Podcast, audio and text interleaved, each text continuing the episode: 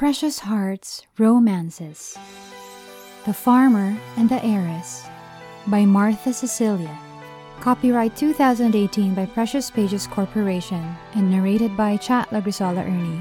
Love has turned the page, revealed Chapter 8 Kumusta na ang tatang? Tanong ni Felipe. Mabuti-buti naman na. Nandoon muna siya sa banggi pasamantala para malapit sa ospital. At gusto rin niyang makita ang mga kapatid niya roon. Banggi? Si Eliana. Nilingon siya ni Inang May. Alam mo kung saan yon, Senyorita Eliana? I've heard of it. My dad told me lovely things about Ilocos, and Bungi is one of those. He showed me the pictures of the windmills by the ocean. I was fascinated by just looking at the pictures. Napanganga si Inang May habang nagsasalita si Eliana. Naiwan pa sa ere ang hawak nitong sandok at nakatitig lang sa kanya. Inang, baka pasukan ng langaw ang bibig mo. Tudyo ni Felipe. Hinawakan nito ang baba ni Inang May at isinara ang bibig. Tinapik ni Inang May ang kamay ni Felipe pagkatapos ay lumingon kay Eliana. Hindi ko masyado naiintindihan. Pero ang sarap pakinggan ang tinig mo, Senyorita Eliana. Para kang bumibigkas ng isang akda. Tumingin si Eliana kay Felipe na nakakunot ang noo. Ngumisi ang binata. Gutom lang yan. Kumain na tayo. Pagkakain, inilibot ni Inang May si Eliana sa kabuuan ng mansyon. Naiwan si Felipe sa komedor dahil hindi pa tapos kumain. Binuksan ni Inang May ang isang silid. Ito ang silid ng mga magulang mo, senyorita. Pumasok sila sa napakalawak na silid. Isang lumang kama ang naroon, kagaya ng kama ng daddy niya sa London. Four-poster bed na may mga ukit sa bawat poste. Inilibot ni Eliana ang mga mata sa kabuuan ng silid. Gawa sa kahoy ang lahat ng gamit na naroroon. Maging ang sahig ay kahoy rin. Lumapit siya sa isang may kahabaang mesa na may mga lumang larawan ng mommy at daddy niya. Dinampot niya ang isang picture frame. Iyan si Doña Veronica. Napakaganda ng mami mo noong dalaga siya. Kamukhang kamukha mo. Wika ni Inang May na tila gusto pang maluha. Napangiti si Eliana sa narinig at marahang hinaplos ang glass frame. Kamukha nga niya ang kanyang mami. Ito naman ay noong huling buwan nila rito. Buntis na sa'yo ang mami mo sa kuhang ito.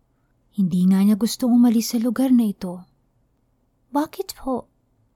Mahal na mahal ni Doña Veronica ang mga tao dito, iha. At mahal na mahal din siya ng mga taga rito. Mahal niya ang lugar na ito. She left because of me. Nakita ni Eliana sa mga mata ni Inang May ang pagkalito sa sinabi niya. Napangiti siya. Mukhang simula ngayon ay kailangan na niyang magsalita ng wikang naiintindihan nito. Iniwan ni Mami ang lugar na ito dahil sa akin. I'm sorry for that. May bahid ng lungkot sa kanyang tinig habang sinasabi iyon. Naku, senyorita, hindi sa ganon. Mahal na mahal ka rin ng mami mo kaya siya umalis. Para sa kabutihan ninyong mag-ina ang desisyon ng mga magulang mo. She smiled. Nasabi sa akin ni Daddy yon, Aunt May. Nang bumalik kayo rito makalipas ang anim na taon, ay nagalak ang buong Ilocos. Ngunit agad ding napalitan iyon ng matinding lungkot. Sandaling nahirinan ang matandang babae, pagkatapos ay marahang hinaplos ang likod ni Eliana. Tara at ipapakita ko sa iyo ang silid mo. Namangha si Eliana sa laki ng kanyang silid. Katulad ng kama sa silid ng mga magulang, ganoon din ang kamang naroroon. Puti nga lang ang kulay ng kanyang four-poster bed. In fact, everything inside her room was white, from crown moldings around the ceiling and walls to its bay windows. Except for the floor. The warm red-brown hue of hardwood floor accentuated the color of her room. Parang hinihintay si Eliana ng kanyang silid na dumating. Lahat ay nakaayos at nakahanda para sa kanya. Nilingon niya si Inang May. Ganito na ba talaga ang kwarto ko?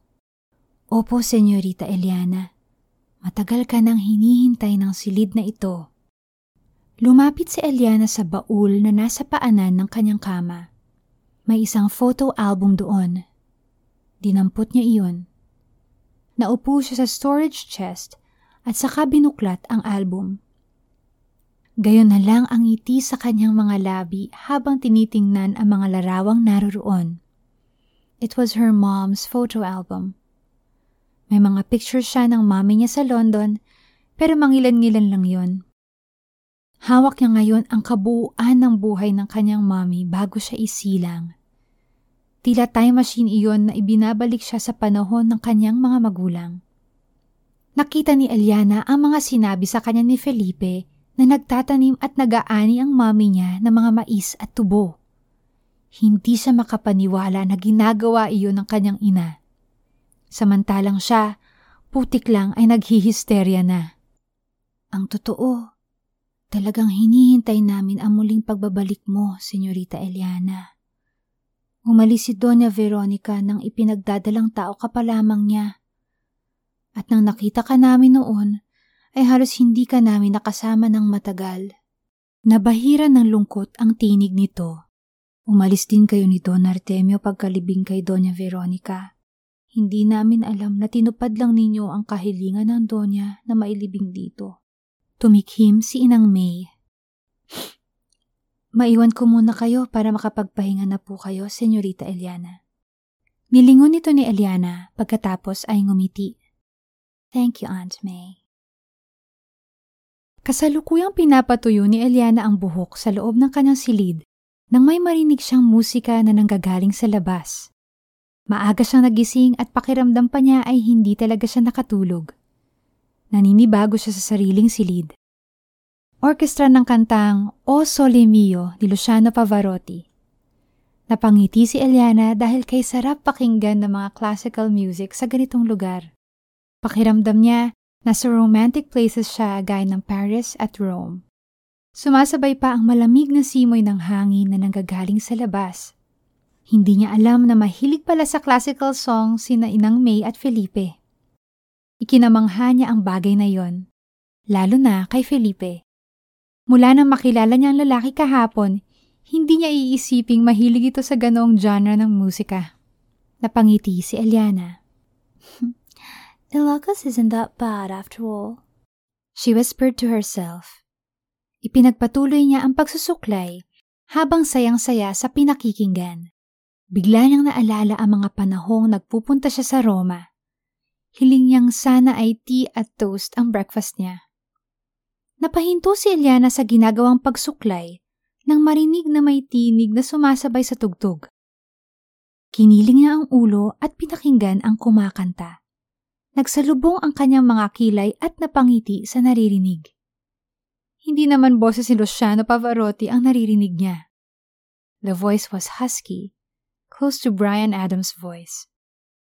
Que bella cosa la giornata è sole, l'aria serena dopo una tempesta, per l'aria fresca paria già una festa.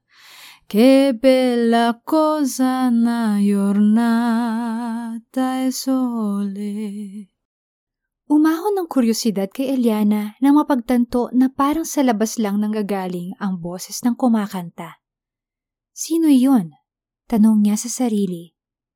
Tumayo siya at dumungaw sa may bintana. Natanaw niya si Felipe na nagdidilig ng mga halaman sa ibaba. Nakamaong ito, mid-sleeve kamiso chino, at suot ang leather na tsinelas.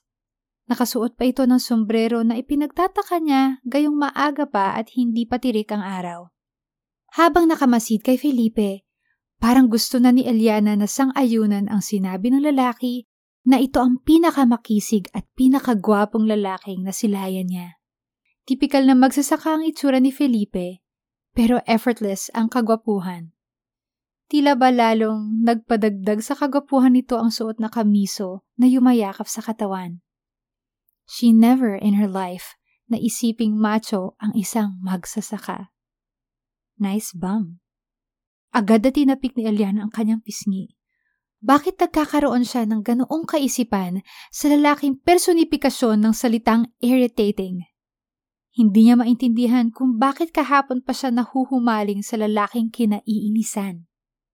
Muling ibinaling ni Eliana ang pansin sa naririnig na tinig. Hindi naman siguro si Felipe ang kumakanta kanina. Baka talagang may ibang version ng kumanta ng kantang iyon ni Pavarotti. Napigil ang akma niyang pagtalikod nang marinig ang tinig ni Felipe. Kaagad siyang lumingon at nadala sa dibdib ang hawak na hairbrush nang marinig ang tinig nito. Manado sole, cupelone, o sole mio, stan fronte a te. O sole, o sole mio, stan fronte a te, stan fronte a te. Patuloy si Felipe sa pagkanta. Nakataas pa ang isang kamay nitong ikinukumpas habang ang isa pa ay nakahawak sa hose at dinidiligan ang mga halaman. Quando fa notte o sole se ne scene, me viene quasi una malinconia. Sotto finestra toia restaria, quando fa notte sole se ne scene. Napasinghap si Eliana habang pinapanood at pinapakinggan si Felipe na kumakanta. He does sound like Brian Adams. Kuhang-kuha ni Felipe ang tono at accent ng lyrics ng kinakanta nito na para bang alam na alam ang kahulugan yon. Bahagyang umangat ang isang kilay ni Eliana.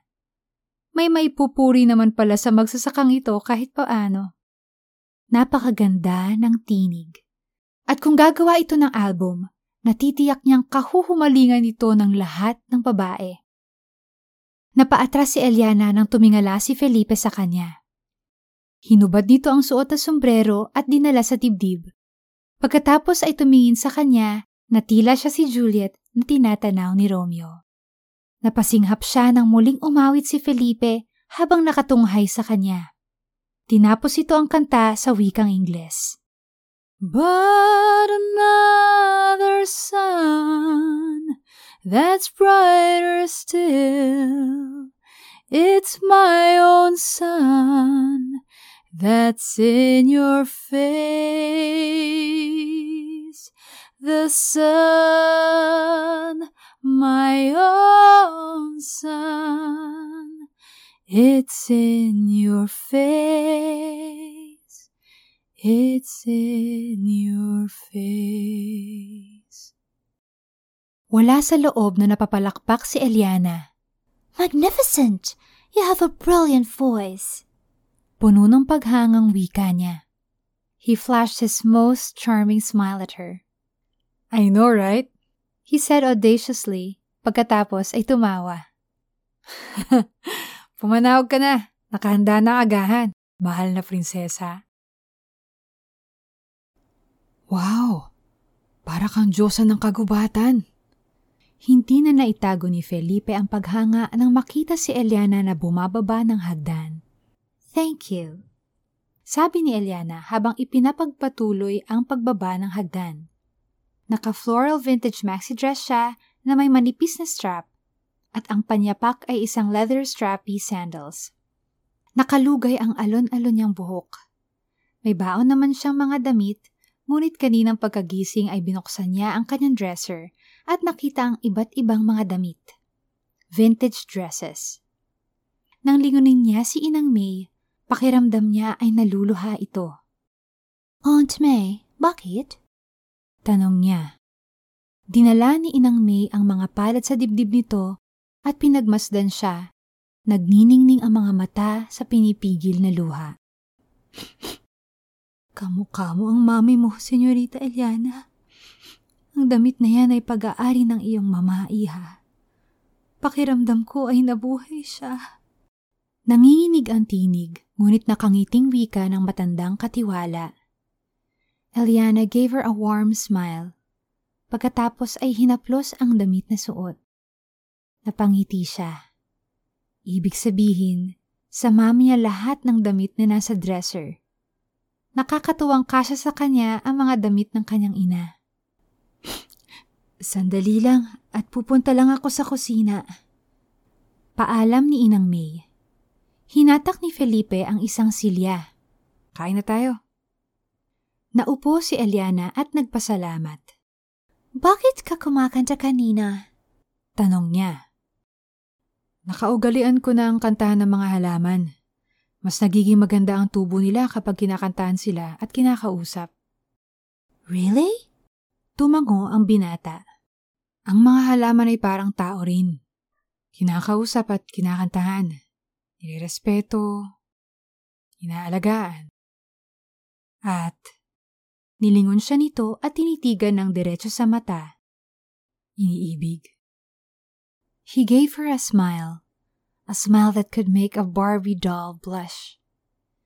Napahinto si Eliana sa pagdampot ng kutsara nang marinig ang huling sinabi ni Felipe. What did you just say? Wala. Ang ngiti nito ay naging pilyong ngisi sakay tinuro ang mga nakahain. Kumain ka na. Masarap ang agahan natin. Sinangag at tuyo na may ginayat na kamatis. Oh, Nasabi na lang ni Aliana nang makita ang nakahain sa mesa. Agad niyang naalala ang tea at toast na bagay sa kinakanta kanina ni Felipe. I think I'll just settle for coffee. Kumain ka ng marami. Sabi nito at nagsimulang maglagay ng pagkain sa sariling plato. I, Nilingon siya ni Felipe. Anong ay? Huwag mong titigan ang pagkain. Hindi kikilo sa mga yan para sa'yo. I don't know how to eat those. Sabi niya at itinuro ang mga tuyo sa harap.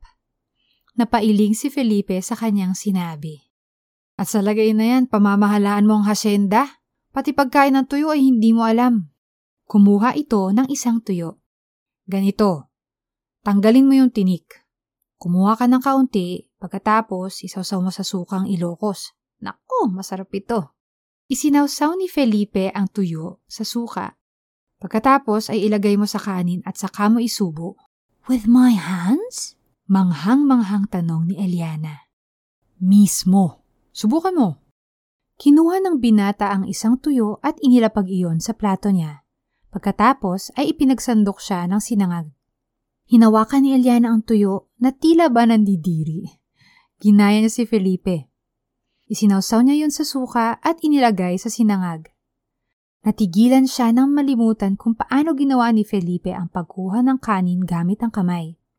Nilingon niya ang binata na natatawa sa ginagawa niya. Am I doing it right? Tumango si Felipe. Medyo. She shook her head negatively. Nahinto na sa gitna ng plato ang kamay niya. I don't know what's next. How will I get the rice? Inabot ni Felipe ang plato ni Aliana, kumuha ng kaunting kanin at hinimay na tuyo gamit ang sariling kamay at itinapat iyon sa kanyang bibig. That's your hand. Nakangiwing wika niya. Open your mouth. Nangingiting wika ni Felipe. Napangiwi uli siya. No, gross. Sige na, nga nga. But Slowly, she opened her mouth. Naramdaman ni Eliana ang kamay ni Felipe sa kanyang bibig habang isinusubo ang kanin. Ang sandaling pagdampi na iyon ay nagdala sa kanya ng libo-libong kuryente. Napatitig lang siya kay Felipe habang sinusubuan ito. Again, the brownest eyes she had ever seen were in front of her. She had seen many gorgeous men in her life, but there was something in this man that could surpass them all. Angkop na angkop kay Felipe ang mga salitang drop dead gorgeous. Oh, wag mong sabihin pati pagnguya hindi mo alam. Napapitlag si Eliana nang marinig ang tinig ni Felipe. Hindi niya namalayang hindi niya naisara ang bibig habang nakatitig sa lalaki. Napayuko siya at marahang ngunguya. Nawalan na yata ng lasa ang kinain niya nang matitigan si Felipe. Hindi niya maintindihan kung ano ang nangyayari sa kanya. As if for the first time, there was a man this close to perfection. Napalingon si Eliana nang marinig ang mga yabag na palapit sa kanila. Si Inang May yon na may dalang mga plato. Naku, pasensya na, Senyorita Eliana. Ngayon lang naluto itong tinapay at bacon. Sabi ng matanda mula sa likuran. Nagulat ito nang makita ang tuyo at sinangag sa kanyang plato. Ay, kumakain pala kayo ng ganyan, Senyorita Eliana? Ayan, mas maraming ulam, mas masaya. Kumain ka ng marami, Eliana, kasi masasaba ka mamaya sa trabaho. Agad na wika ni Felipe nang makitang iba ang tingin ni Eliana nang lingunin niya. Matalim pa sa punyal. Hindi na nagawang magsalita pa ni Eliana sa pang-aasar na naman ni Felipe sa kanya nang marinig ang sinabi nito. Masasabak? What's that? Mamaya malalaman mo yun. Kain ka na ng bacon at toast. Isang ngisi ang isinagot ni Felipe bago ito sumubo ng kanin. God's precious heart stays true.